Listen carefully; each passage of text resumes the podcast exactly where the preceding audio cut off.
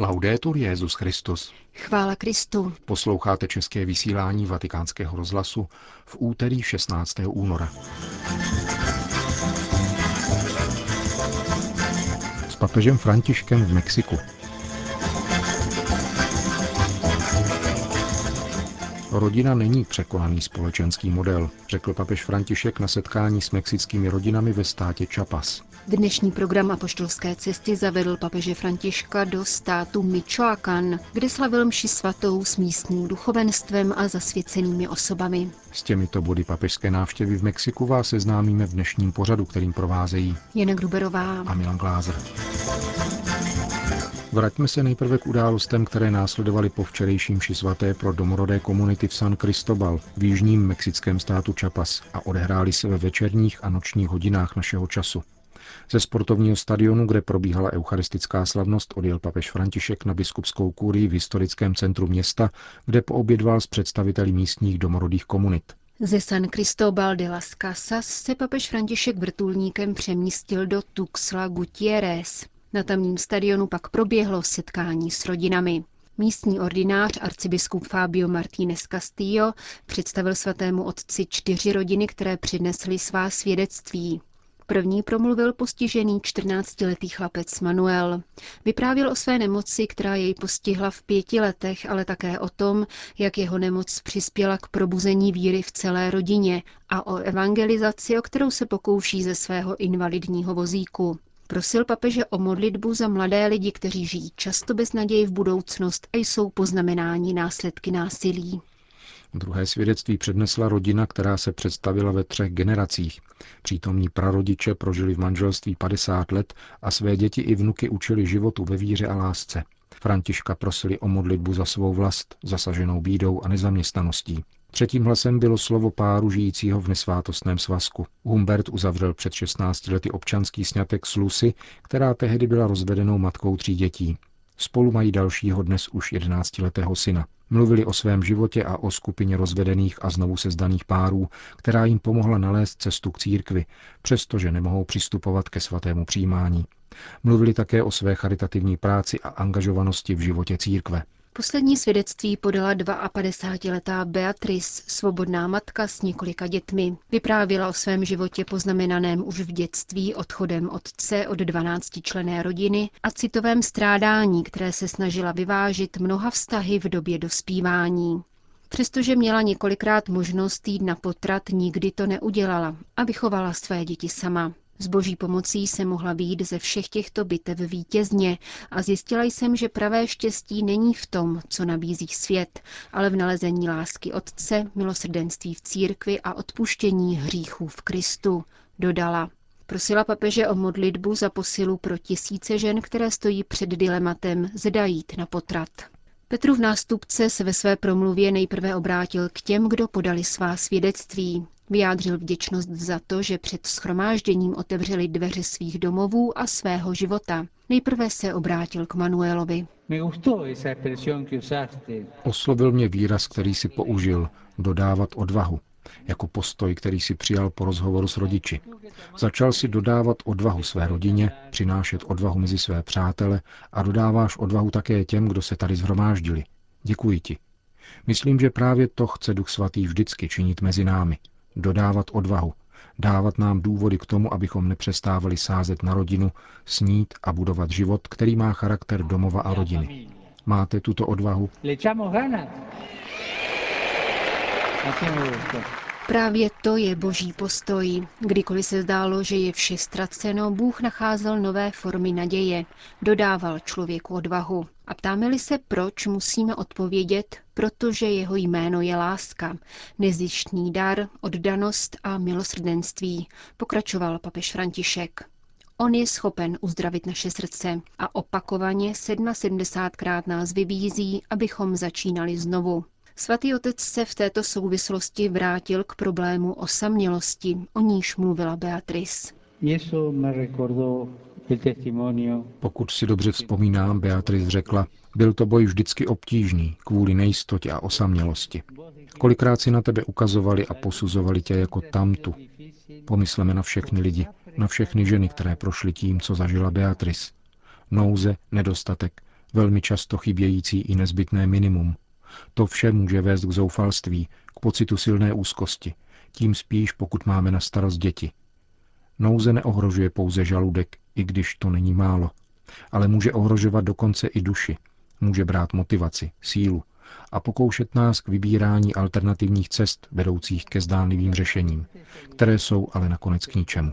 Ty, Beatriz, jsi byla statečná. Děkuji ti.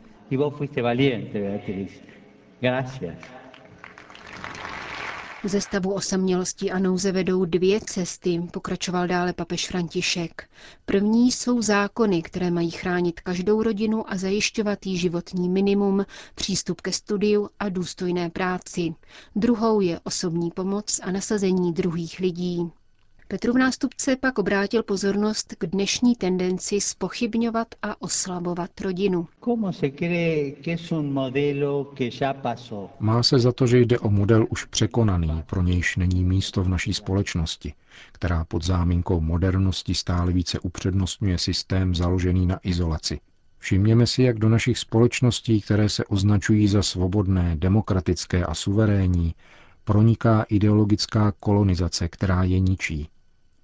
Stali jsme se ideologickými koloniemi, které ničí rodinu, jádro rodiny, která je základem každé zdravé společnosti.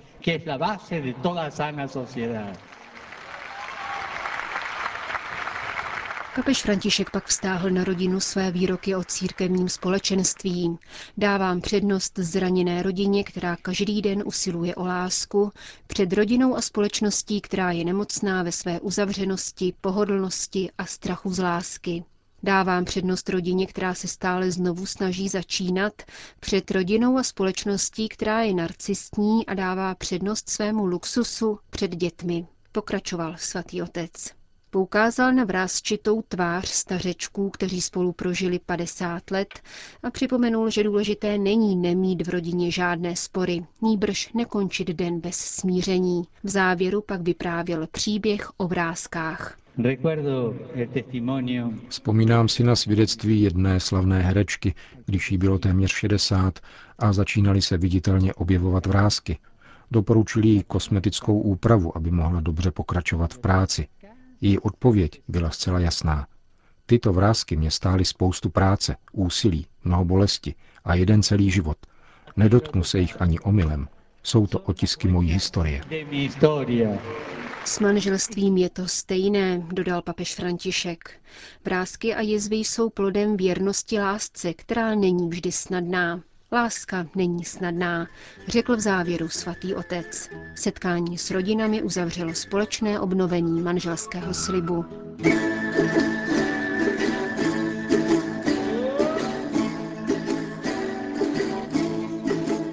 Dnešní den apoštolské cesty zavedl papeže Františka do zeměpisného středu Mexika a jednoho z epicenter tamního organizovaného zločinu, spolkového státu Michoacán, do kterého dosud žádný papež nevstoupil. Petrův nástupce slavil mši v hlavním městě Morelia, někdejším Valladolidu, a odpoledne promluvil k mladým lidem. Stát Michoacán nechvalně proslul jako bašta mexických drogových kartelů. Od začátku tzv. Drogové války mezi vládními jednotkami a narkotrafikanty stojí v centru debaty a násilí. Podle neoficiálních údajů, které se neopírají o soudní výnosy, nýbrž o policejní statistiky, si drogová válka za posledních patnáct let vyžádala sto tisíc úmrtí. Dalších dvacet pět tisíc lidí je nezvěstných. Vnitřní dynamiku tohoto krizového stavu popisuje rakouský politolog a vyučující Mexické univerzity Andreas Schädler. To jsou vyšší čísla než v jiných diktaturách dvacátého a dvacátého prvního století. Mnozí analytici poukazují na strukturní příčiny jako nerovnost, chudobu, násilí v mnoha oblastech, včetně rodin a škol. Avšak strukturní příčiny nemohou vysvětlit tak dramatický nárůst tohoto jevu ve velmi krátké době. Politologie proto upozorňuje na politiku spolkové vlády Mexika, která do války proti drogovým kartelům poslala armádu, čímž vyvolala skutečnou drogovou válku, aniž by zároveň vylepšila právní systém. Vojsko se zaměřuje na usmrcení nebo zatčení drogových bosů, čímž odstraní špičku kartelů, ale zároveň rozvíjí spirálu násilí. V současné době je do drogové války zapojeno na čtyřicet až padesát tisíc vojáků a lokálních policistů, kteří samozřejmě podléhají korupci a mění strany. Obchod s drogami přitom jasně souvisí s obchodem s lidmi. Odhaduje se, že ročně zmizí v Mexiku na dvacet tisíc migrantů. Co může v takové situaci dělat církev? Myslím, že hodně. Existuje totiž objektivní a subjektivní stránka věci, tedy jak se o ní mluví či mlčí.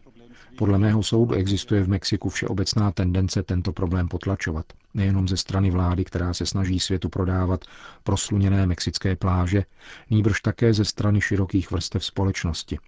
Převládá představa, že násilí je věcí kriminálníků, která se slušného občana netýká a o kterou se nekompetentní a skorumpovaný stát nestará.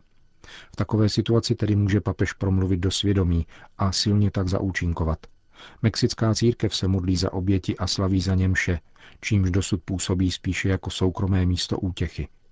Samozřejmě existuje také menšina jejich členů, kteří aktivně pozvedají hlas. Kněží a řeholnice patří k nejodvážnějším lidem, kteří něco aktivně dělají pro migranty. Kdyby se jejich počet díky papežské návštěvě zvýšil, byl by to skutečný úspěch. Soudí rakouský politolog působící v Mexiku. Slova papeže Františka z dnešní mše svaté, kterou slavil spolu s kněžími, řeholníky a řeholnicemi, zasvěcenými osobami a seminaristy v Morelii, skutečně burcovala místní církev z rezignace. Kdo však chce riskovat a měnit věci, musí se nejprve naučit říkat Otčenáš, zdůraznil svatý otec i hned v úvodu svého kázání. No somos ni queremos ser nunca empleados. Nejsme ani nechceme být funkcionáři božství, nejsme a netoužíme být zaměstnanci Boha, protože jsme posláni mít účast na jeho životě. Jsme pozváni ke vstupu do jeho srdce, které se modlí, žije a říká Otče náš. Co jiného je naším posláním, než říkat svým životem Otče náš. K tomuto otci se denně obracíme modlitbou, neuveď nás v pokušení, pokračoval Petrův nástupce. Jaké pokušení však k nám může přijít z prostředí, kterému dominuje násilí, korupce, narkoobchod? Opovrhování lidskou důstojností, lhostejnost vůči utrpení a křehkosti? Jaké pokušení můžeme stále znovu zakoušet vzhledem k realitě, která vypadá jako nezrušitelný systém? Tázal se dále. Myslím, že bychom to mohli shrnout slovem rezignace. Vzhledem k této realitě nás může přemoci jedna z oblíbených zbraní démona, kterou je rezignace. Rezignace, která nás paralyzuje a brání nám nejenom jít, ale také razit cestu.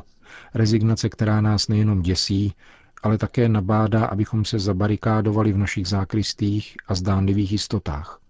Rezignace, která nám brání nejenom zvěstovat, ale brání nám velebit.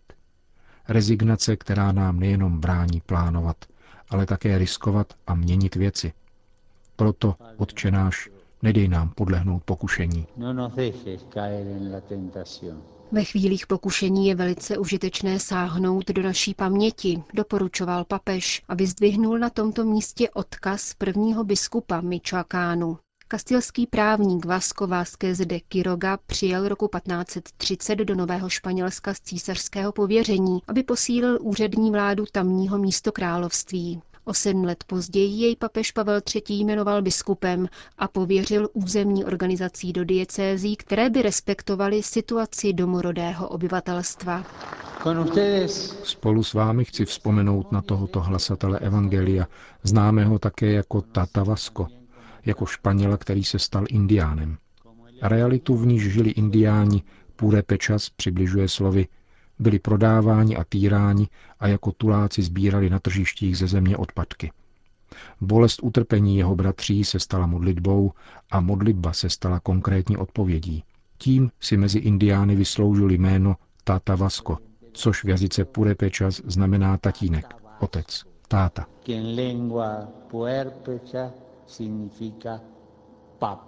Připomenul papež v závěru homilie.